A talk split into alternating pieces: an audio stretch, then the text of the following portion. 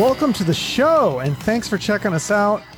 We got Ace Von Johnson on deck today, and Ace is a really interesting guy. He's got some great stories, and we talk a lot about everything, really. We discuss horror movies, voiceover work he's done, pit bulls, and, of course, a lot of music talk from all the bands that he's been a part of, including L.A. Guns, Faster Pussycat, Unwritten Law, and a new one he has called Neon Coven that's really cool stuff.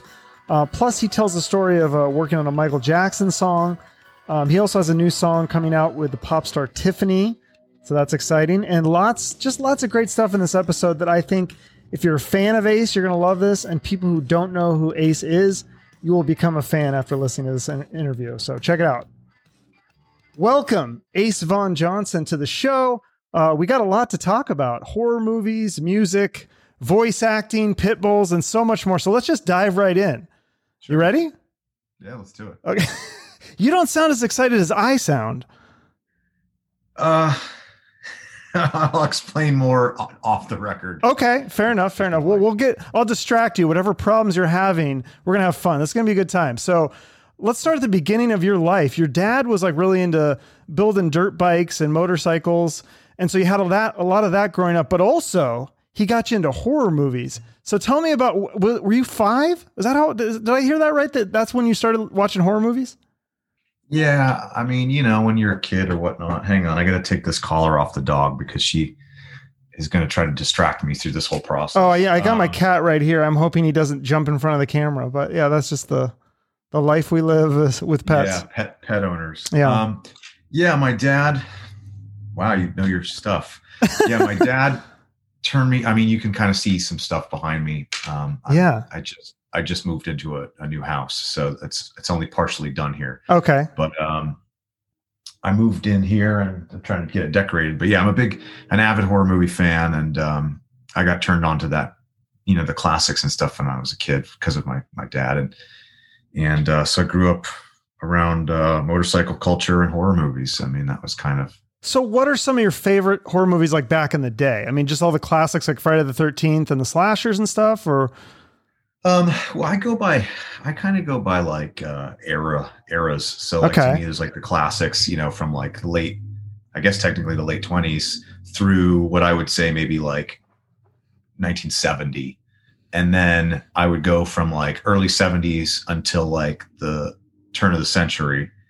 And then I would go more contemporary. So I kind of split things up like that. For me, I do love me some slashers, but I'm pretty particular. Like, I would prefer a good, am I allowed to swear? Should swear? Fucking swear shit. Okay. Dick. I prefer a good mind fuck. Over mind fuck.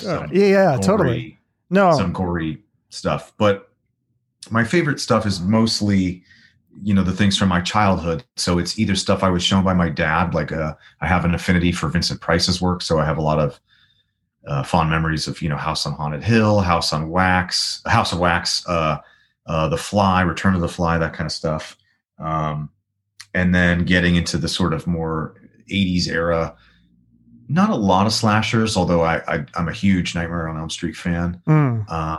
But more so stuff like Creepshow and Return of the Living Dead. Yes. And, you know, pretty much anything where you, and I'm not sure your age, but I'm 38. So anything in the late 80s, early 90s where you were just attracted to the VHS box art. Exactly. Yeah, that's how I would pick them out too. I was like, oh, this, especially when you said Creepshow, I was like, I remember that had the coolest cover. And like Tales from the Crypt, that show was really cool. Like, similar kind of, do you ever watch the Black Mirror? Have you seen that show on Netflix? Yeah, I have. I got kind of lost halfway through the, what was the sort of feature-length version they did? The movie? Oh yeah, that wasn't as the regular show was brilliant, but yeah, some of the newer stuff that in the feature length was a little odd, but it was a bit much. But I love that show, Black Mirror. The only thing is, I feel like a lot of the episodes are too close to home. I think they're just a little too scary stuff. Yeah, yeah, you know, I mean, it's obviously meant to be sort of social commentary. And right. It definitely does its job there. Mm-hmm. But I do like that. And I obviously have seen, I believe, every single episode of Tales from the Crypt, the HBO series. That's a great show. Yeah. Now, is it true that your cousin Mark Lester, he's a movie director. He directed Commando and Firestarter and some great movies. Yeah, that is a fact. He directed a movie called Class of 1984. Right. That's was Michael J. Fox's first film. And so it became kind of a cult movie. And then there's a sequel called Class of 1999 with Malcolm McDowell and who's in that? Like Vivica. You got to go on set for that one, right? Yeah, Stacy Keach is in it. That's cool. It's kind of a who's who of cult actors. And I was on set for that as a little boy during one of the climactic scenes. The movie's kind of a toss up between Blackboard Jungle and Terminator. Okay. And so there's a scene where this android malevolent teacher robot thing is climbing up a fire escape after the heroine. And I was on set for that. And I was probably like 7 or 8. Oh, and that's cool. It blew my mind. And, did any of this shit like scare you as a kid? Like, cause I remember seeing Amityville Horror when I was like, I don't know, 8 or something. I was scared for like 2 years. I couldn't sleep. I mean, that movie scared the shit out of me. It wasn't until like I was 13, 14 that I could dive back into horror movies. Like I was too freaked out to watch them. Nothing. And I'll tell you, like I said, I have some stuff going on lately. That's definitely for off record, but okay. It takes a lot to scare me. And, like I said, I think the mindfuck stuff is what gets with me more than, for sure, some alien or a monster. Yeah. Or right. Well, that's why Amityville Horror scared me so much, because supposedly it was a true story. And so that would, I was like, this is going to happen to me. I've been to the Amityville house many a time. There's a venue there, I think, called The Revolution, and it's literally maybe 4 blocks from the Amityville house. And I've played that club at maybe half a dozen times. And so every time I'm over there, somebody inherently wants to go to visit the Amityville house. So I've been over there, and they've kind of tweaked it a little bit, and it doesn't really look as the same as it obviously did in the 70s. Sure. But it's still cool to visit. Cool. Well, the other obviously big part of your life is music, and you didn't really get into music till you were about, I don't know, I think it was, you said 9 or 10. Your neighbor gave you the Metallica Black album on cassette, which is also one of the first CDs that I owned. That album, and it was really good. But then this was cool because you liked Metallica, and so you went and got interested in their influences, and then you became this like big Misfits fan, which is really cool. Huge Misfits fan. There was this weird turning point. I was probably 12, because I know by 13 I like was had the devil lock and everything. So right. 11 or 12. And I was really into Metallica, and the Black album was like the biggest album of all fucking time, more or less. Sure. In the early 90s, and you couldn't escape them. Right. So circa 94, I was 11. I would have turned 12 in December. So let's just say late 94 or 95, someone gave me for my birthday or whatever, a coffee table book on Metallica, which I wish I still had. And it was, if you think about that time frame, the bulk of the photos were pre Black album. And so in almost every photo, someone was wearing a Misfits t-shirt. Totally. Yeah. James or Kirk or Cliff. And I saw he had the same skull tattooed on him. And I was like, what is this? And years later, I think it was Joe Strummer from The Clash. I remember this quote that I use all the time, says, listen to your favorite band's favorite band. Right. And so I went to the record store and I picked up Walk Among Us. And I remember having this, like, light bulb went off, and I was like, these song titles sound like they're about horror movies. And I was like, this song's called Vampira. This song's called Skulls. This one's called, some of these are named after movies. And I took it home, and I was just sort of discovering punk rock within that same year. Mm-hmm. My sister had given my sister, who's about 13 years my senior, and she had given me some Ramones and some like The Damned or something like that. And so I put it on. It was a familiar punk rock vibe, but they looked like Kiss, which wasn't a fan of. Right. But they looked scary and kind of greaser or whatever. And then all the songs were, 72 seconds long and about horror movies. And I just was like, this is it. This is my band. I'm obsessed. And I saved up my allowance until every month. And I had to have every album. And buying duplicates just because I didn't want the other neighborhood kids to have them. You know, I was like trying to like, what do you call that? Like, hoard, but like sanction this band because I just wanted it to be my own private thing. Sure. So did other kids, when you got the I don't know, what do you call that? The haircut, the Misfits haircut, the devil lock, devil lock. Okay. So you got the devil lock and you're probably wearing Misfits t-shirts and shit. Are kids like bullying you? I think did you say something? You got bullied a little bit from the jocks, and like, how'd you handle that? Did you get into fights with them, or did you just kind of let them push you around, or? You know? Okay. So I did. Okay. So I lived in I was born and raised in Los Angeles, and I lived there until I was maybe 14, however old you are going into 8th grade. So 13. Yeah.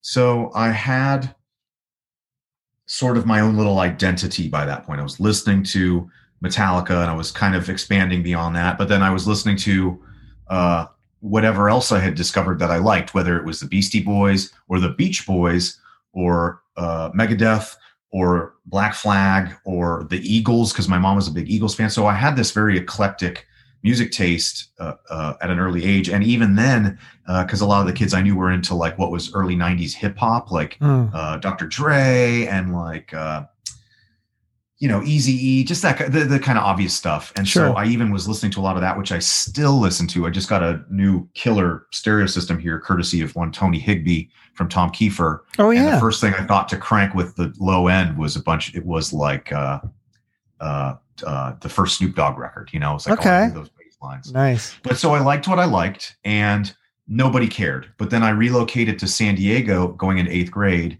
and it was cliquey. There was like the punk kids and the metal kids and the jocks and this, and I had no friends. And I remember I showed up on my first day of school with a giant Misfit shirt on, and I, you know, everyone, you know, I don't want to say anything offensive, but they were calling me, you know, the F word, you know, and I don't mean fuck, you know, and so, you know, it just was, you know, kids are mean, man. Mm-hmm. And I got picked on a little bit in 8th grade by a guy named Joe, who was like a kind of jock. I remember totally because his favorite band was Unwritten Law, which you later joined. Yeah. So years later, I mean, I just remember that. That's fucking crazy. But Joe wasn't that bad. Joe was just like a bully jock, kind of a jerk. Okay. And then at some point at that same year, and it's so funny because so much of this stuff has become like my circle of friends, but there was a compilation that came out and it was a Misfits tribute album. I'm going way down the rabbit hole here. I love it. And it's great. It had what was a lot of the sort of jock rock bands. That's what we call it. It was like Pennywise and NoFX and the Bouncing Souls and Greg, the singer of the Bouncing Souls, just randomly texted me yesterday. These are like people I'm friends with and have toured with now.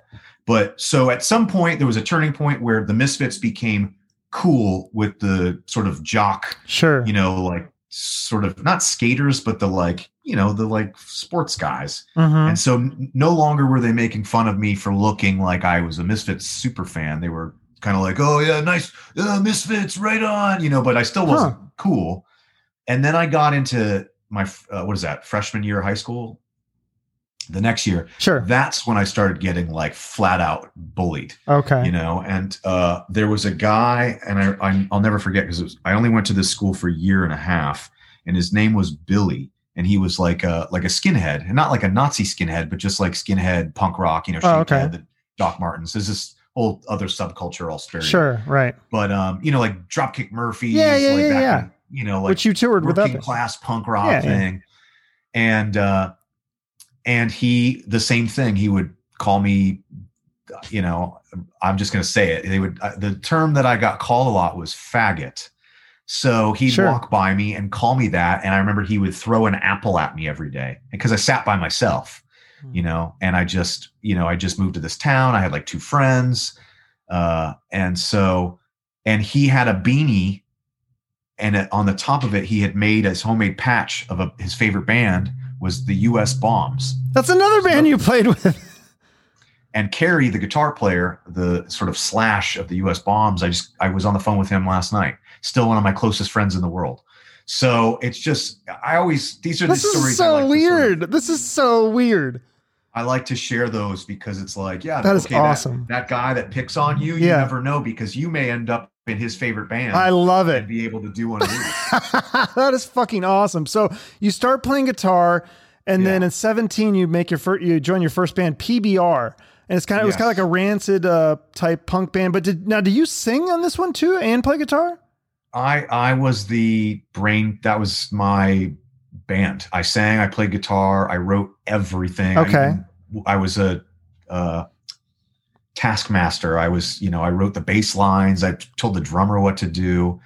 And it was I was just trying to be Rancid. I was really into Stiff Little Fingers, really into The Clash, really into Rancid, that kind of stuff. And it was circa 2001, 2000, still in high school. We put out an EP. We did it. We did some regional touring. We got all the way up to Seattle and went up to the Bay Area a couple times, and we were all in high school. Wow. And we did all that ourselves. And I was opening for national acts. I mean, we got to support the Misfits, and I'm trying to think who else we played with, just a ton of bands. Yeah. Somebody I don't even know. And then you're in a bunch of, for the next whatever 10 years or whatever, you're in a bunch of bands, Cheap Sex, Madcap, U.S. Bombs that we mentioned, Generators, eventually later Unwritten Law, Murphy's Law. But I think it was around 19. You got to tell me this story. One of these bands that you were in, somebody gave you the nickname Ace, which has nothing to do with Ace Frehley. So is there a story there with the name Ace? Yeah. So I did PBR for a few years, and then me and my friends started Cheap Sex, which was basically an offshoot of my band PBR. At one point, it was my entire band with a different singer, and that kind of like hair punk, mohawks and all that stuff, like GBH, The Exploited, that kind of stuff. And then I was booking all these shows and networking and working my ass off. And I started bringing bands to San Diego and booking shows in Orange County and this, that, and the other thing. And again, I was still a teenager. And there was a band out of L.A. called Madcap that had a record deal. And they were friends of mine. I brought them down a few times. And one thing led to another. And they had fired their guitar player. And they called me, and I was 18 or 19. I was in my first year of college, and which didn't last very long. And they called me and said, "Hey, we just fired Alfredo. We're on tour right now with a band called Fallout Boy, who hadn't broke yet." Okay. Fallout Boy was opening for Madcap. And they said, "We're going to be back in LA in 10 days. We need a guitar player. Will you come audition?" And I said, and it's funny because I still say this now. I said, "Well, I will, but I'm not going to audition. You either think I'm the guy or I'm not, because I'm not playing Yngwie Malmsteen stuff. It's just bar chords. Right. So I'm either the guy or I'm not. Let's not waste each other's time." And so sure enough, I went up to Burbank and I rehearsed with them. I auditioned or rehearsed with them twice. And less than a month later, I was in a van and I went on tour for 2 years straight. And on that very first tour I did with them, I was 19. And part of my hazing was we started a tour supporting a band called Simple Plan, which was a pretty big pop. Yeah, that's a big one. Yeah. Yeah. So we started with them, and the tour started in Jacksonville, Florida. And so part of my hazing was they made me more or less single-handedly drive this van and trailer in a Econoline, pulling a thing full of equipment all the way to Florida. And we hadn't even got out of LA yet. And I was driving over a merging of freeways, and there was a pile up, and all these cars were slamming into each other. And I swerved into the emergency lane and was driving and slowing down the emergency road lane of the highway. And you could see all these cars smashing into each other. And my singer, who, unbeknownst to me, because I didn't understand the ins and outs of it, but he was a little under the influence. Nose candy? Okay. Yeah. And he jumped in between the seats. He's like, "Oh my God, you fucking aced that, man. You aced. Check out the new guy. Ace and saved our lives," or whatever it was.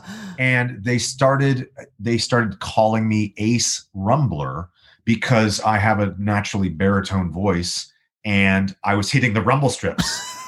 Okay. Oh, that's a pretty cool story. They were like, "Oh, your name is Ace Rumbler now." And I thought that was the stupidest thing I'd ever heard. and And so the Rumbler thing lasted all of like 10 days. Mm. But by the, as you, I'm sure you can imagine, or maybe you know, you get on the road and you're like, oh, this is Jimmy, but everyone calls him Switchblade. By the end of the tour, he's Switchblade. So by the end of this tour, everyone was calling me Ace. Mm. And it didn't really gravitate to me because it just associated it with Kiss. Yeah. And I was never, I love Kiss now, but I didn't get into Kiss sort of on my own until I was in my late 20s. And maybe mid 20s. And so at this point I was like, ugh, like the guy from Kiss, Ace, really? And so then I had to come home and sort of, there was this weird offshoot of people that knew me as Ace and then people that knew me by my real name. Mm. And then eventually after maybe a year or two, by the time I was probably 20, 21, I just was, that's just who I am. That's just, you know, when I think of myself in the third person, albeit a bit, silly, I just, that's my name, you know? So right. That's how that story came about. So that's pretty cool. So you're playing in all these bands. And then another one that you're in was Charlie and the Valentine Killers. And that's not, like, looking back, it's kind of an all-star band. I mean, it had you, Carrie Kelly, who worked with Alice Cooper Slash, and he's a Night Ranger now, Brian Forsyth from Kix, who I've had on the show, Chad Stewart from Faster Pussycat, and Jerry Montano from Danzig on bass. And then Danny Nordhall, who's also on Pussycat. And so that's how you got hooked up with the Faster Pussycat guys. And then they needed a guitar player and they asked you to do. Is that how a lot of this stuff works, is networking, right? It's all, everything in my life is networking. And I did Madcap. I did this, I did that. I did Murphy's Law. And then I was playing with a guy named Dwayne Peters, who's a skateboarder. And we had a band, we had a few bands, and then his most known band is the U.S. Bombs. Mm-hmm. And so that was kind of the first half of my 20s, was going from Madcap to the U.S. Bombs and a myriad of other bands. And the U.S. Bombs booking agent was Charlie Overby. And Charlie was a guy in the late 80s that had a band in L.A. Called Big Bang Babies, and his guitar player was Kerry Kelly. So Charlie was booking these punk bands, you know, the U.S. Bombs and the Dwarves and the Super Suckers, but he had his finger on the pulse of that sort of 80s rock scene. Uh-huh. And he said, I was probably 24 and I was looking to get out of playing in all these punk bands because I idolized them as a young man, but I was living with some guys and working with some guys and seeing how much money or how little money was to be made in that sort of scene. And I also, as a musician guitar player, was expanding beyond just bar chords and whatever else. And the joke I make is I was listening to less Stiff Little Fingers and more Thin Lizzy, less Misfits, more Alice Cooper, some more guitar oriented stuff. And he approached me, I was probably 24, and he said, hey, you know, you're playing with Dwayne and these guys in the Bombs. You look, I mean, I basically look the same now. And he goes, you got this look, you look cool, but you look like you should be in a rock band. Why are you in these stupid punk bands? And I said, well, I'm trying to get in. I want to play rock music. Okay. I'm more interested in Kiss and ELO and whatever else guitar wise and music wise than I am about, punk rock, which is funny because now I've come full circle and pretty much all I listen to now is just punk rock. But, and so he pulled me into the Valentine Killers, and he had already had sort of an all-star lineup. And I basically was replacing Brian Forsyth. Oh, okay. And the drummer was Chad. And I think at the time, the bass player was Jerry.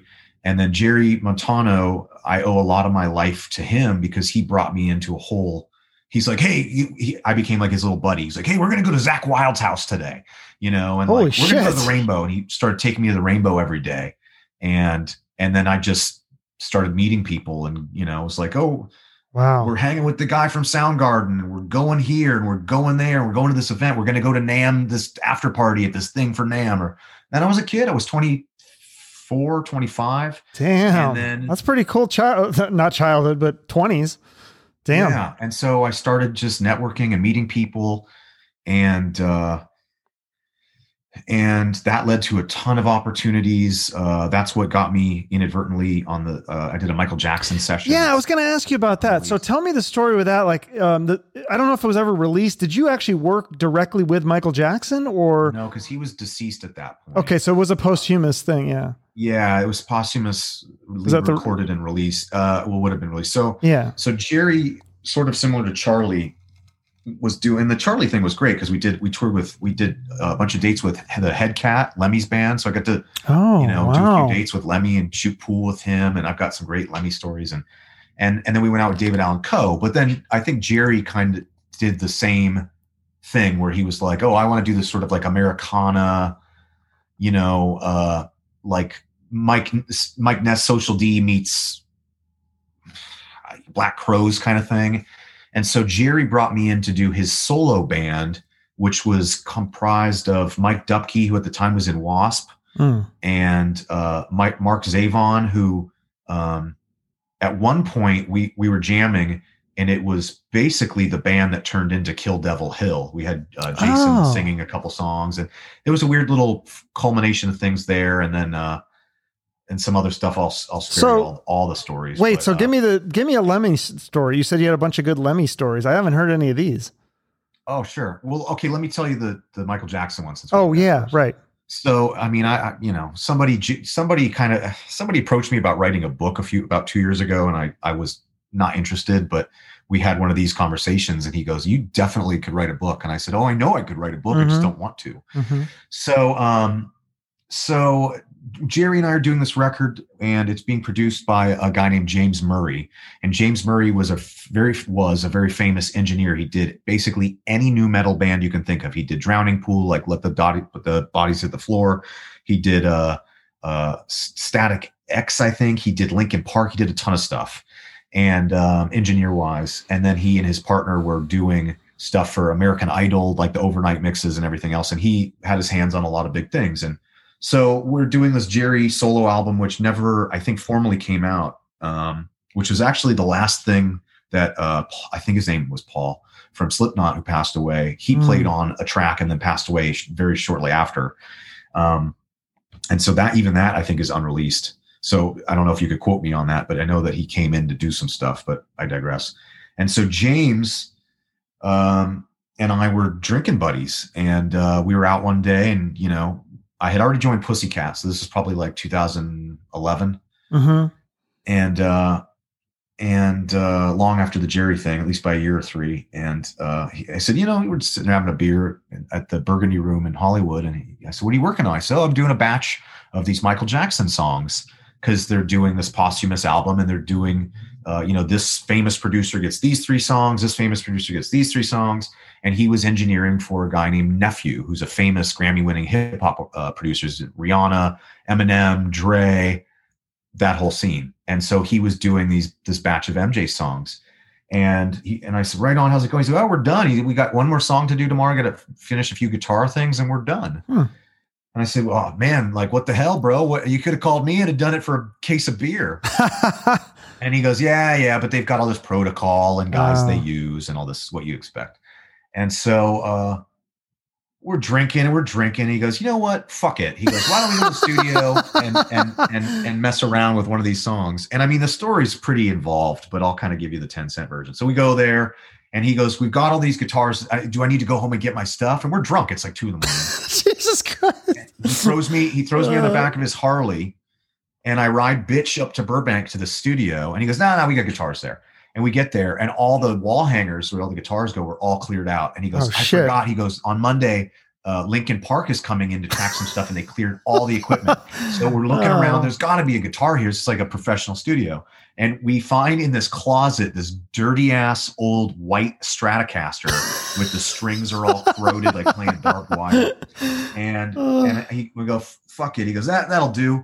And I swear to God, I go. He goes, "Do you want to hear the track?" And I said, "I don't want to hear it. I just want to jam along." I said, "Tell me what the BPM is and the key." He goes, "It's A minor and it's in 122. I said, "Sure." So this track starts rolling, and I'm sitting there with this guitar, and just played a couple funky things. Like what I'm playing a strat on an MJ song. Like, and it's 3 in the morning and you're drunk. And we do 3 passes through the song. And he goes, "All right, you're done." And he puts his headphones on, and I'm like, okay. And he's doing what he does professionally. He's editing and moving stuff around, and he had highlighted some stuff he liked during the passes. 20 minutes go by, and he goes, "All right, you want to hear your song?" And I said, "Sure." And he presses play, and he plays me this Michael Jackson song with these little guitar parts in it that were me. And I was like, wow, that's so fucking cool, man. And I knew no one would believe me. And it's out there in the ether somewhere. So I put my phone on video and I go, hey, back it up. Let me hear that part again. And I videotaped because I wasn't supposed to. And he goes, ha, ha, ha, that was fun. No one, you'll never hear it again. And that'll be the end of it. And I said, and that's just what I assumed. Yeah. So he puts me in an Uber. I go home and I wake up the next morning and I've got a bunch of missed phone calls from him. And I, it's 10 or 11 in the morning, I call him back. I'm like, what's up? And he goes, hey, I need you to get over here right now. And I was like, what's up? And he goes, well, nephew's here and he loves what you did. And we're canceling the session, guy. We want to use you. And I was like, wow. Really? So nice. So I show back up, I clean up some stuff, and then they want me to redo the solo formally with effects and stuff. Cause I was just going in basically straight into an amp dry. There was no pretty, nothing. So that became a whole thing and blah, blah, blah. The song ended up getting cut from the album, the version, but they mixed and mastered it and intended to put it on there, but they went in favor of the same song, the same vocal track from MJ, but by a different producer who built from scratch more sort of contemporary hip hop, sort of dancey version of the song that didn't have guitars, didn't have live drums. Gotcha. And so a couple years went by and I was talking to a friend of mine who's a big music entertainment lawyer. And one of the big factors in the story is somebody pulled in my driveway and I just slightly concerned. Okay. And I'll tell you why later. Okay. So I just can't escape the phone doing obnoxious sound stuff in the background. I'm sorry. Yeah, it happens. So James was working out a deal for me to get paid for the session and I'm sorry. Do you want to take a break or? No. I'm just it's this ring thing. Oh, okay. I've got one of those. Is somebody there or? Yeah. This is someone just leaving a package there. But it just couldn't be a more inopportune moment for someone to try to make all the devices in my house simultaneously go off. Hey, at least the dog's being good. She doesn't care. Yeah. She's indifferent. Yeah. So James passed away about a month after we recorded, and he was in a really shitty motorcycle accident that was someone else's fault. Ooh. And so I never got any sort of I basically was never credited or paid for the session, and so this became kind of a campfire story, sure you did. And I've since then obviously developed a line of communication with nephew since, but at the time for a few years I just felt like I had done this really great thing that no one was ever going to see or hear. And the friend of mine who's an entertainment lawyer, she said, you have because you weren't paid, you have a little bit of rights. But because you'd be going up against basically Michael Jackson's estate, you're gonna lose. Yeah. But she said your best bet is to just bootleg it and just release it, and digitally. Mm-hmm. And so I basically wrote up in typed out what I the longer version of the story I just told you and put it up on SoundCloud, and it grew some legs.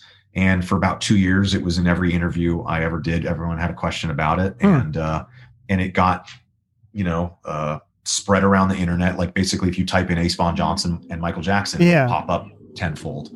And so that's kind of that whole thing. Okay. And, I wish it had been formally released. The last conversation I had with James was, one of them was him telling me that even though they aren't putting it on the album, that at some point, because they'd already put the time and money into it, at some point it would come out on like a deluxe edition kind of thing. Oh, okay. Well, that'd be cool. And so, Nephew's version, which is the thing that I'm on, has been recognized and it's sort of considered a formal bootleg, if you will, of this session. And I think the vocal track from Michael was from the late 80s or early 90s. So it's like kind of prime MJ. Oh. And if you look on there's a YouTube thing that features it, and the comments are pretty much like, this is what it was supposed to sound like versus the album version, which is sort of like updated and just kind of R&B. I didn't like that. I don't think I heard like one song and I was like, wasn't my cup of tea, but the version I did was a little more like thriller and bad era. Okay, yeah, I like that stuff. I like that. It sounds like something that would come out now. Yeah, like it had some like dubstep. Right. And just okay, that's not my cup of tea. But so you're in Faster. Anyhow, let's close that chapter. Yeah. So that was a thing that was exciting, and that still gets me work. Oh. Just by mentioning it in general. Yeah. I mean, that got put me, it on your resume for sure. Yeah, that got me. I there was a thing where I was almost the bass player for 30 Seconds to Mars. Oh, that would have been cool. That's not something I've ever disclosed publicly yet, but I don't care anymore. Wow. So that was what I led with was, well, I just did a session for Michael Jackson. Good enough for him, with Jared Leto. So you got to meet Jared Leto? Stories, man. San Diego, we played Brick by Brick, Charlie and the Valentine Killers, and my tech, whose name is Johnny Pockets, that some old school guys out there might know. He used to ride BMX out in the valley with Slash when they were kids. But so Johnny Pockets plugged my amp in incorrectly, and I'm standing on the drum riser at this club, and to the left of the stage were these little saloon doors that go to the backstage or green room at this club called Brick by Brick. And if you know anything about Brick by Brick, the dressing room is literally about 4 by 8. It's like the size of a bathroom stall. And Lemmy, God rest his soul, is just sitting there watching the band, watching us about to play, because he and Charlie are friends and whatnot. And I jump off the monitor and I do my thing, and no sound comes out of my amp. And then Johnny runs on stage and we're plugging stuff in, and we're already in the first song, and it's just a total shit show. Mm. But I'm, mortified. And I look over to my left, and Lemmy's looking, and I see these saloon doors swinging open and closed, and he's just looking at me, shaking his head. I was like, oh man, the first show we do with Lemmy here and Headcat, I'm embarrassed myself. My amp's not even on, but whoops. And then later that evening, he mercilessly kicked my ass at a few rounds of pool. But, I'm gonna let you take the reins. Okay.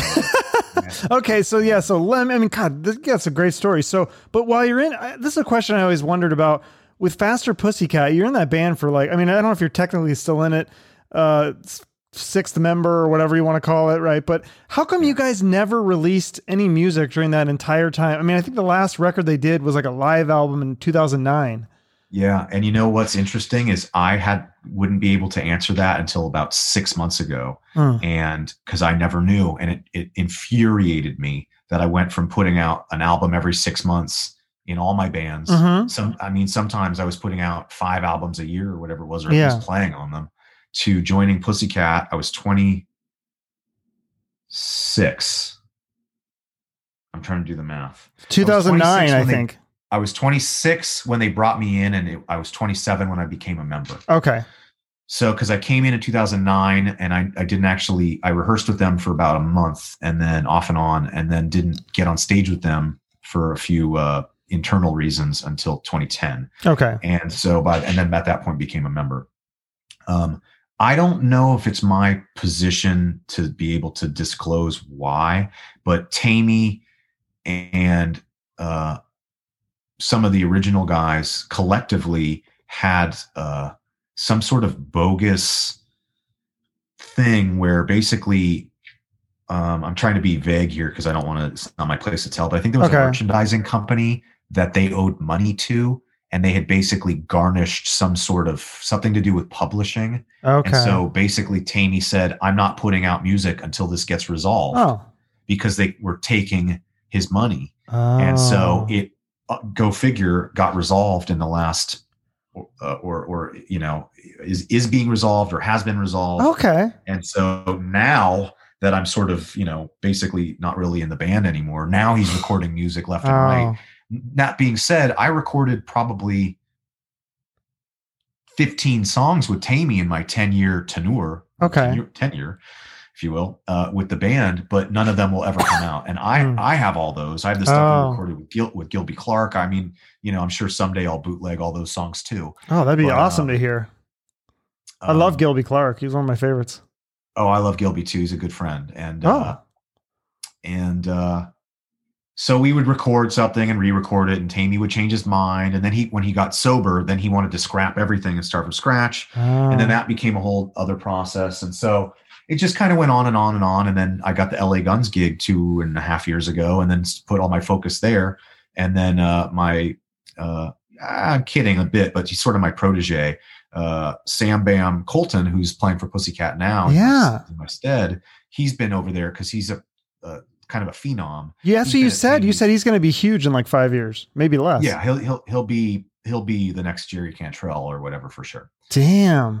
And so Sam, I put in there as sort of my temp, and I knew that it probably would be at least a long-term thing, if not permanent. Okay. And, but you know, I mean, there were some shows that I was supposed to do with Pussycat last year, obviously due to COVID didn't happen, but I didn't quit. I didn't get fired. I basically subbed out indefinitely. And so Sam's in the band, and I guarantee at some point in the future, I'll be back on stage with Tammy and the guys. And I just went over there and recorded 2 more recent songs, one or two of which will come out supposedly before April. Oh, nice. So Tame's going to put out a single, like a physical, like a 7-inch. I've seen it. It's okay. It's really cool. What's it called? Digital. Can you say the name of the song? Yeah, it's I think it's NOLA. I think it's New Orleans. Okay. So and the B-side is a Johnny Thunders cover, which I'm ecstatic about. Nice. That'll be cool.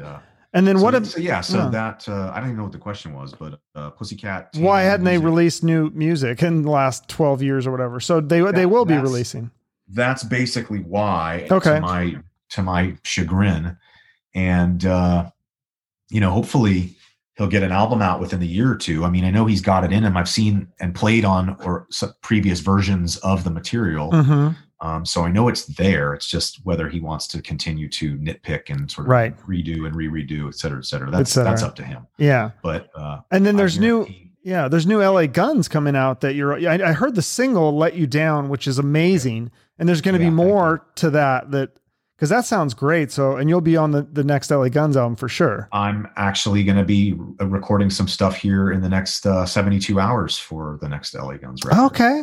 Nice. So, so that's coming out. I don't know anything about it other than we want it out. Okay. Summerish, maybe. I don't know. Mm-hmm. I don't want to be the guy that speaks incorrectly or out of turn here, but it'll be out obviously before the fall. Right. Okay, cool. And I think we were supposed to, don't quote me on this, but I think we were supposed to already have had it out. But we obviously with COVID and this, that, and the other thing, we weren't in a huge rush to just drop a record and have it just sit on the shelf. Right. So we've been a little more lax with that, but I've heard a few of the songs. I don't know how many of mine are making the album. Obviously I know I can confirm that one of them is possibly 2, maybe a 3rd, but I don't know. Don't quote me, but, you know, this stuff's great. And I think the last 2 records, the reunion albums with Phil and Tracy, are great. And, you know, I say that objectively because I really had nothing to do with any of that. And, you know, just kind of speaking as a friend and a fan. And I think the new single, Let You Down, is phenomenal. I think it's much better than what the other thing is putting out. Well, okay, I know everyone's sick of hearing about this, but I gotta bring it up. I wouldn't be doing my job if I didn't ask you, because there was just a recent thing where Tracy sent a picture of the patent for LA Guns, but then Steve came back and said, no, we co-own the name. And I've had Steve on. He's a nice guy. I mean, from what I can tell, I don't know what goes on behind the scenes. You know, I've heard Tracy in interviews. He seems like a nice guy. I don't know what the solution is. Could they buy Steve out? Would that be the solution, to maybe buy him out of the name? That I don't know, but I'm guessing here that that's maybe not something that he's willing to participate in, but I don't know. Yeah. But I think with what's going on most currently, because it's still in a, I don't know if litigation is the right term. But it's still an ongoing thing. I think I'm supposed to just say I have no comment. Fair enough. I don't want to get you in trouble or anything, but I can tell you all about it as a bro off the record. Ooh, but okay, that would be cool. I'll put it in the vault. You know, it's like so. Yeah. So, I mean, I think anyone that subscribes to the other version, it's simply because it's maybe like, oh, they either are curious, or it's like a loyalty thing. But overall, if you're just asking someone as far as any band goes, whether it's the Guns N' Roses or the Eagles or whatever, if you're looking at Keith Richards and Mick Jagger, that's the Stones. Sure. you're not going, man, yeah. Charlie Watts' version of the Rolling Stones right. is where it's at. Yeah. You know, and so you might really like Charlie Watts' Backswing, but he's not the band. Sure. So especially when he's not even on the first album, the original drummer. True.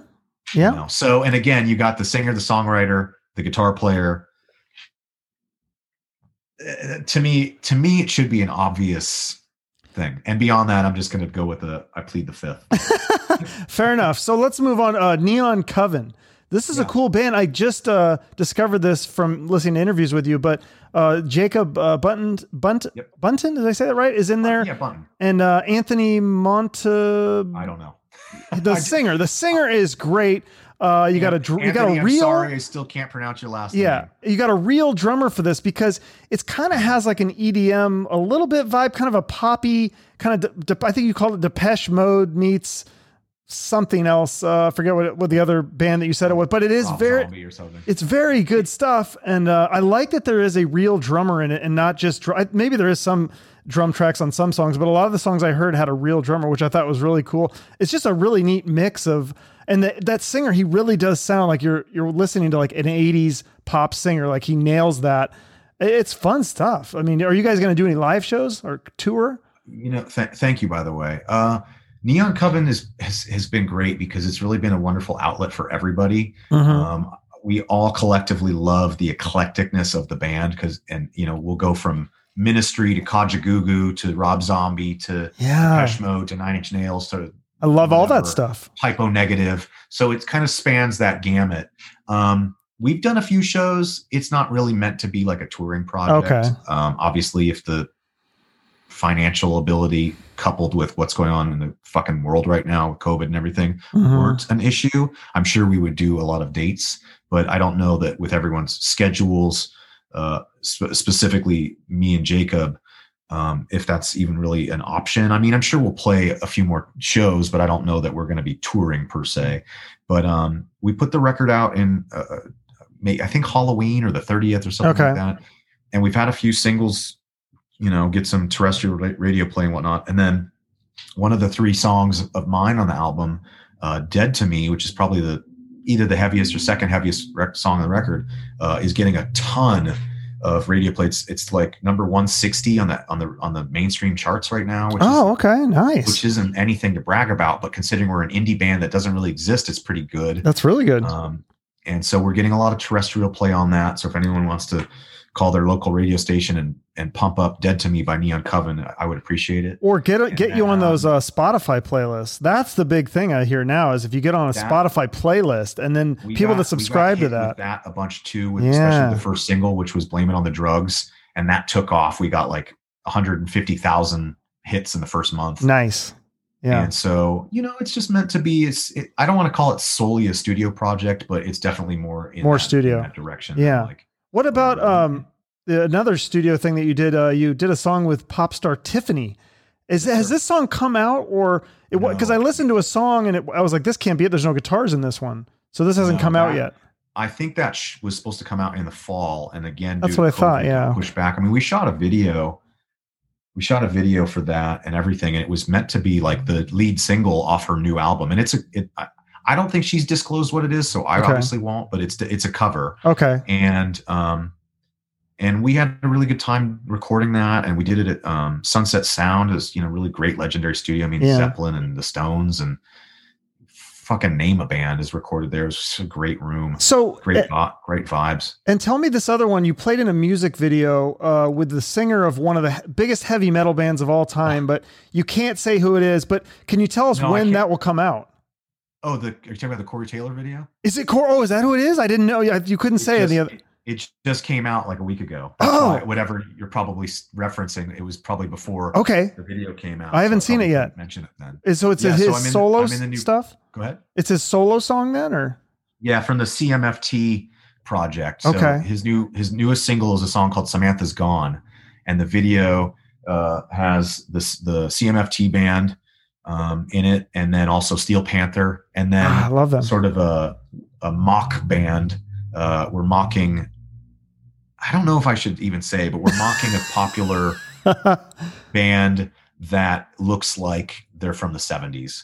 Okay. And so and my band was Greg Grunberg on drums and Jonah Nimoy on keyboards, and that's Leonard Nimoy's grandson. Oh. And Greg had been in a newer Star Wars movie, and Jonah being a descendant of Leonard Nimoy. So we were talking about all the Star Trek and Star Wars, and we were really all just being nerdy fanboys.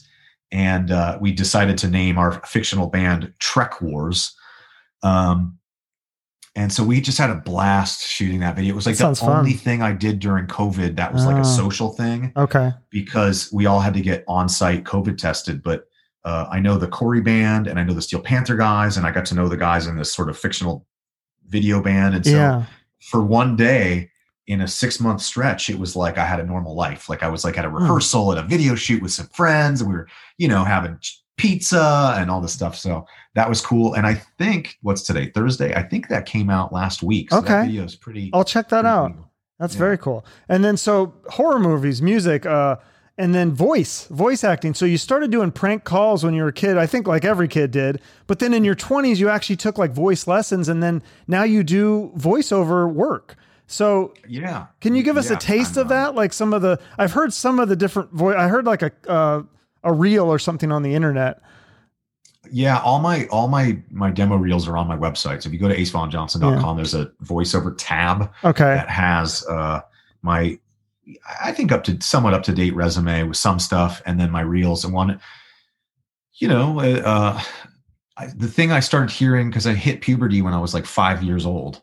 And so the thing I've been hearing my whole life was, oh, you have such a nice speaking voice. You have a speaking voice, blah, blah, blah. And my mom was always trying to encourage me into getting into radio. And I never really was interested in being a DJ or something like that per se. But I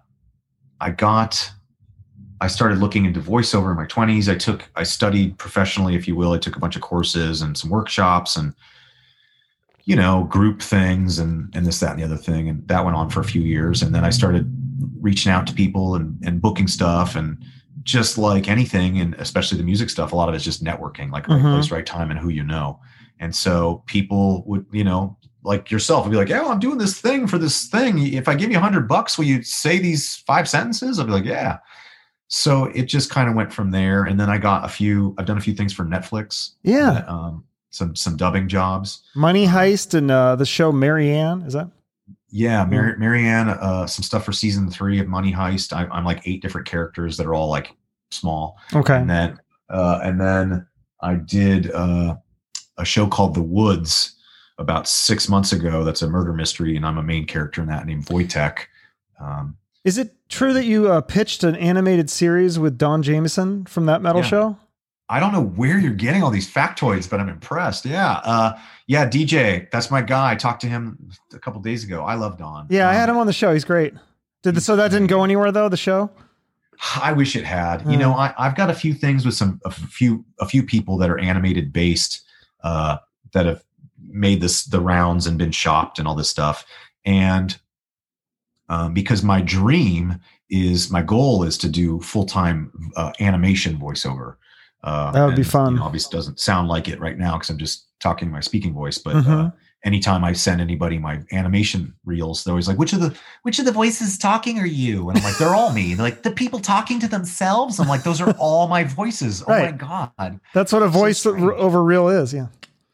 That's funny. Exactly. Yeah. So Don came out with Pussycat several times as our support act, and Don and Danny Nordahl from Pussycat, my bass player and one of my best friends out there, and I would, you know, throw back a beer and start talking about these, you know, concepts for TV animated shows. And we got back to LA and got with some people and came up with a pitch, and we did a table read for the what would you call that? The pilot. Sure. And in the pilot, I think there were 12 characters and I voiced 9 of them. Nice. So it was like, there was a lot of me bouncing between characters and different voice inflections, which, if I'm in the right frame of mind, I can do okay. Nice. So that was a thing, and nothing happened with it, but it would be great if it circled back and did. And then another friend of mine, is pitching a series right now that, you know, fingers crossed, maybe something comes from it. And Jacob Button and I are, we're basically ourselves. It's about a group of musicians. Oh, okay. But it's meant to be sort of like Scooby-Doo, like it's for like tweens. Okay. Kind of thing. That'd be cool. So we'll see. I mean, I like anything in any of this entertainment stuff, I don't believe anything until I see it, until I sign a contract and someone, you know, the ink dries. I don't believe it. Absolutely. So your buddy, you mentioned Danny, your buddy, Danny Nordahl, the bass player from Pussycat. I have to bring this up. I didn't know. I found this video of him getting drunk and falling and hitting his head on the drum. I can laugh because he's okay. He didn't get hurt, but I listened to you tell the story. You felt like he kind of deserved it that day. He was so drunk that he was kind of turning into that dick drunk, right? He was a fucking dick. And Danny is one of the sweetest people on earth. I would take a bullet for Danny. Wow. And he was having some personal issues at home and was just in a bad spot and was drinking excessively. And he was sideways, as we would say, by noon. And my stepbrother and his wife came to the show, and this was just outside of Atlanta. And it was the first time they'd seen me perform, maybe, or at least in a long time, at least with Pussycat. Yeah. And so it was important to me that, you know, I wasn't embarrassed in front of my family, but clearly that was not an option. And so I'll just say we did everything imaginable to get Danny to get his shit together to play the show. And we knew that it was unlikely that he would complete his task, if you will. And so, so when you say you had to do it, do you have to give him like cocaine and shit or what? Like how? Okay. Yeah. Okay. You're nodding for people that aren't seeing the video of this. Okay. Just checking. I mean, I'm not condoning that behavior, but you know, let's be honest. You play in a rock band and they're known for sleaze rock. So this kind of shit happens. Yeah, I mean, look, I love me a Jack and Ginger, but I'm not I don't party per se when it comes to substances. No. And so, so they tried, you know, I think at one point someone threw hot coffee on him, but I could be wrong. Jesus. And look, being in Faster Pussycat during that time before Tammy got sober is a real quick way to toughen you up. I'll tell you that. I bet. So, the bass player in the support band that was on the road with us was like a musicians institute kid, like, you know, could read music and everything. And so we basically said, here's 12 songs, learn them all, be ready to play them tonight. And so if you watch enough of the video, you'll see that almost seamlessly Danny's carried off stage and another guy comes up and plays bass. So you had a backup ready basically. Yes. But Danny made it through maybe 70% of this show. I saw some stuff online where it was like, oh, he fell in the first song. And it's like, no, that was the end of the show. Oh, okay. The set, I think at that point was in 3 or 4 segments and we were on the last segment of the show. So regardless. And what actually happened is if you review the footage, he was so messed up that my tech at the time, Drew, who I hail, amazing guy, put a chair on stage and was like, sit in the chair. And Danny was like, no, but if you watch, he's backing up and drunk and he trips over the chair. Oh, whoops. And so, and everybody thinks he hit his head into the drums, but he didn't. He hit his top of his shoulder on the drum riser, but he was so drunk that whiplash makes his head look like it's his head getting whipped. Okay. But the funny thing is we got on the Monsters of Rock cruise the next day. And at the time they didn't even have Wi-Fi on those things. Oh. So for 6 or 7 days, we were off the grid. So all these people had created their own stories in their minds. So we got off the cruise and people were like, I heard Danny died. I heard he hit his head. God. Brain aneurysm. Jeez. And the video went to one of those like CNN clip shows, like internet clip shows. And he went viral. So his poor, like 87-year-old mother is like having a coronary that her son fell on stage and died and can't reach him. Oh boy. So, well, I'm glad we can laugh at it now, but at the time it was anything but funny. So is there a lot of that kind of shit that, like, I heard you say something about like, you kind of hate people and you kind of have to be drunk to be social. But then I also hear you talk about, you know, you're friends with Doyle from the Misfits and Ricky Rockman. And these are some of your closest, like, so you kind of have like a love-hate relationship with people. No, I mean, I'm just not, I don't hate people. I'm just a misanthrope. I just would prefer to not interact with anybody. Really? And yeah. And like this whole COVID thing, like I know so many people, you know, jokes aside, so many people that are having a hard time with not being able to socialize or go out or do anything. And I'm like, I got the dog and my records. I'm good. Fuck all of y'all. Ricky is one of my best friends in the world. I talk to Ricky probably every day. Okay. Doyle's a good friend. I love that guy. It's a trip for me to be friends with someone that was my childhood idol. But you know, I mean, super cool. I think Doyle's kind of a misanthrope a little bit too. I don't want to speak for him, but yeah, if I'm out on tour and I'm going to go to the merch table and talk to 30 or 50 people that I don't know that are, you know, personality wise all over the place, I have to be drinking. Mm. Otherwise I'm just too dry and too I just can't do it. It's stressful when there's you're not good in big groups is what you're saying. Yeah. I mean, like with one or two or three people, I'm fine. But when you put a bunch of people around me or a bunch of strangers. Yeah, that's totally different. I just shut down. That's me too. So, yeah. I can do this one-on-one. I can do this all day with people. But when it's same. Even like five people, I'm like, who do I talk to? What do I do? It's like too overwhelming. I don't know. It's definitely overwhelming. And I'm a pretty guarded person. And I've just had a lot of things happen in my life that have made me not really enjoy human interaction. And so thank you for tolerating this then. I appreciate that. No, this has been great. I thank you for having me, A, and B, I'm shocked at all the factoids you've got. I like some of the stuff I don't, you're like mentioning Murphy's Law. I'm like, oh yeah. But no, I don't want people to think like I'm unapproachable or something like that. I'm just not the biggest social person. I mean, it's just hard for me to put myself into that position. And the easiest way to do it is by having a fucking drink, you know? So definitely helps. Not because I'm an alcoholic. I haven't had something to drink since Thanksgiving, but just because it's the only way to loosen me up to where I'm like, yeah, let's take some pictures and talk about the weather. You know? So sure. That can be tough doing those meet and greets and stuff.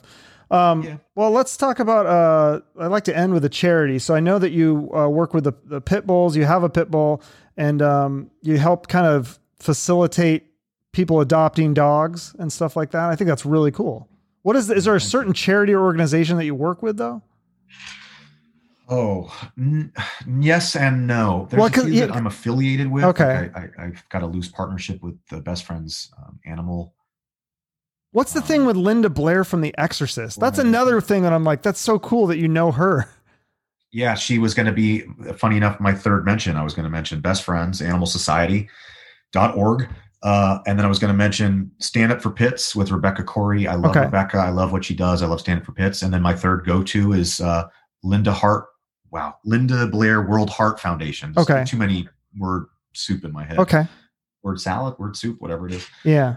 Linda is amazing. She's such a sweet woman. She does so much good stuff for these poor animals. She's also, like me, a big pit bull proponent and does a lot of pit bull advocacy. And she also happens to be fucking Reagan from The Exorcist. Yeah.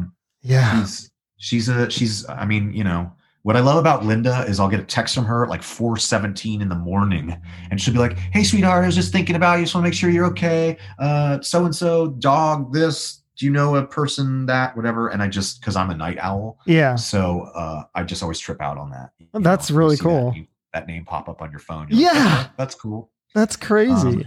But yeah, I definitely recommend checking out Linda Blair World Heart Foundation, Stand Up for Pits, Best Friends, Animal Society. You mentioned Rebecca Corey. She's a comedian, correct? Yeah. She's done some TV stuff and a lot of stand up and everything. And Rebecca's a friend, and I adore her dearly. And she's great. And her foundation is amazing. They have this thing called the Angel Day, where once a year they go and they take all these locations and they just do free spay and neuter all over the place. And they raise a ton of money. And she does a lot of outreach and everything. Actually, almost sent her a message today, but I got distracted with 10 other things. Yeah. But she's a great group. And then also Pinups for Pit Bulls in the Pittsburgh area, the Northeast somewhere. That's another great group. City Dogs I think it's called City Dogs. A lot of this stuff I'm just unprepared for, and I have that's fine. No, I can figure it out. I'll put a couple in the notes so people want to look into that stuff. City Dogs for sure. In the Ohio area. Yeah. That's a big one that I really adore, and I have some outreach with. And there's some other ones, but I'm just unfortunately I'm drawing a blank. Yeah, no, that's fine. Do you think that a lot of the thing with pit bulls, they get a bad reputation? I feel like, and any dog could really get a bad reputation. Do you feel like that's more because of the owner though than the dog? I mean, a dog or a pet or a cat or whatever. I mean, they're just an innocent animal. They don't know. It's really it has to do with how the owners control their animals, right? It's absolutely. I mean, I can't single-handedly just say it solely is on the owner, but it's a lot of it's just basically conditioning. Okay. So if you get any pet and I mean domestic, I'm not talking about like an alligator or something. If you get a dog or a cat or whatever, a puma, if you have a large dog and you socialize it and train it from an early age on, then your chances of having an issue are pretty much next to nil. But because of, I'm trying to choose my wording carefully here. These types, the pit bull type, because not technically a breed, it's a type. Pit bull type dogs are such people pleasers that it's easy to instill in them the wrong things to do. Oh, so it's interesting. Easy. The one of the things that these dogs were bred for is their inclination to want to please you. And if you say, kill that other dog, it's going to go, dad says I have to kill that other dog. Oh, that's interesting. Part. Okay. That's on people. Again, so talk about my misanthropy. Yeah. Again, why I don't like people. I don't do a ton of charity work when it comes to human being stuff because I just don't want to. Every year I do a ton of stuff for Toys for Tots because I'll always do anything for children. That's nice. Or anything cancer related, but beyond that, I go right back to the animals and the dogs, especially pit bulls. But, and if you get them and you train them to love other, like she doesn't have problems with other dogs unless they try to mount her. She doesn't play that game. Nobody wants that. No. Yeah. Some people, well, but, besides that, a lot of it's just stereotyping. And unfortunately, it's something that we've been doing since the 50s.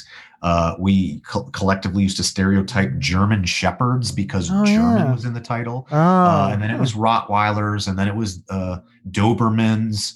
And it's just what it really is if you're going to have a dog that's 50, 60, 100 pounds, you have to be a responsible owner. It's like if you get drunk and drive your car into a school bus, that's not the car's fault. Right. That's your dumbass fault. No, and it's like those people that are at the zoo that jump over the fence and then the tiger eats them or the gorilla kills them. And then they put the animal down. I'm like, what the fuck? Like, you jumped into an animal's cage. That's your fault. Like, and that's where I go right back into the misanthrope thing. And I go, that's called Darwinism. And that's that person's stupidity taking over. Yeah. And we don't need that person right now, do we? Sorry. So to murder an animal for that is heartbreaking. It's really sad. Yeah. So, and of course there are terrible things that have happened with all kinds of dogs, not just pit bulls, any large dog. But if you look at the statistics on pit bull types, the reason that they even are what they are is because you're not looking at one specific breed. You're looking at a type. Mm-hmm. So if you're looking, you go, well, 10 people in the last 10 years were killed by pit bulls and only one person was killed by a Doberman. You got to look at the statistics there's infinitely more pit bull types than there are the other type of dog. Yeah. Just got to look at the percentages or whatever. Yeah. It's like a landmass thing. Yeah. So, and if you look statistically across America, aside from Chihuahuas, the most types of dogs you're going to find in pounds and shelters all across America are pit bulls. So it's no wonder that the statistics are as high as they are. And the problem is the reason they are so high is because people are breeding them, backyard breeders, for the wrong reasons. And then they're also fighting them and they're using them illegally. And then they escape or they get out or they get dumped or abandoned, because a lot of these dogs, like my girl, she probably would have been a fucking bait dog because a lot of them don't want to fight. So when they are useless, they get dumped and then they end up in a shelter. And then more often than not, my friend, they end up in a fucking garbage bag, which is why I don't like people and why I do like dogs. Because that's not the dog's fault. I agree. That's a person's fault. That is weird. And it's really weird to me. I don't know if you have this thing going on too, but like I can watch a horror movie and I can watch some guy getting ripped to shreds, his guts flying all over. And I'm like, oh, okay. Like, I know it's a movie. If I see an animal getting hurt in a movie, I can't watch it. It's like, it makes me sick to my stomach. It's weird. I always get, I get turned off on any movie where, especially if it's a dog. Yeah. It's usually a dog versus a cat, but any movie where like someone's domestic pet is shot or hurt, you know, and I can't think of anything right now, and I'm okay with that. Yeah. I've definitely seen a movie for sure. Where, you know, they cut, like, what is it? That John Wick movie or something like that. They kill his dog. Yeah. Yeah. And I wanted to, now they're on the third one, and maybe during COVID. So recently I was like, oh, I want to rewatch these movies, but I remembered they killed his dog. And I was like, you know what? I don't even want to see it. I don't even care. No, don't need to see it. I know I like the movie and I want to watch them, but I don't want to revisit that scene. Absolutely. Well, you've done so much, like the charity work. You got a Patreon. That people should check out Neon Coven, new L.A. Guns coming out, new Faster Pussycat coming out, the new Tiffany song. If I'm curious, I like Tiffany. Anything else that I miss? Anything? It's a rock album. It's great. Great. Is there anything else or anything I missed? I don't know. Donate to a charity of your choosing. Okay. Just cause $5, $10, $1,000, whatever. Just that's awesome. It makes you feel better about yourself. Absolutely. I love it. Well, thank you so much, Ace. I really appreciate this. And, thank you for having me. We'll appreciate have to keep in touch. Absolutely. Okay. Bye-bye. Take care. Well, that was just a blast, chatting with Ace. I was a fan before, definitely of Faster Pussycat and LA Guns and even Neon Coven. But I am now just a full on Ace Von Johnson fan, and I'll continue to follow his career wherever he goes. Make sure to follow him on social media so that you can keep up too. And if you enjoyed this episode, check out some of the other episodes I've done, like former LA Guns bassist Adam Hamilton, who actually plays drums on their latest single. You can also hear my interview with Steve Riley, the drummer of the other version of LA Guns. And I got tons of other great in-depth interviews to check out. Make sure to subscribe to the show so you don't miss any future episodes, because I got some great guests lined up, assuming they don't cancel. And if you want to support the show, you can like or share my stuff on social media or write me a nice review on iTunes. Thank you so much for listening. Until next time, remember to shoot for the moon.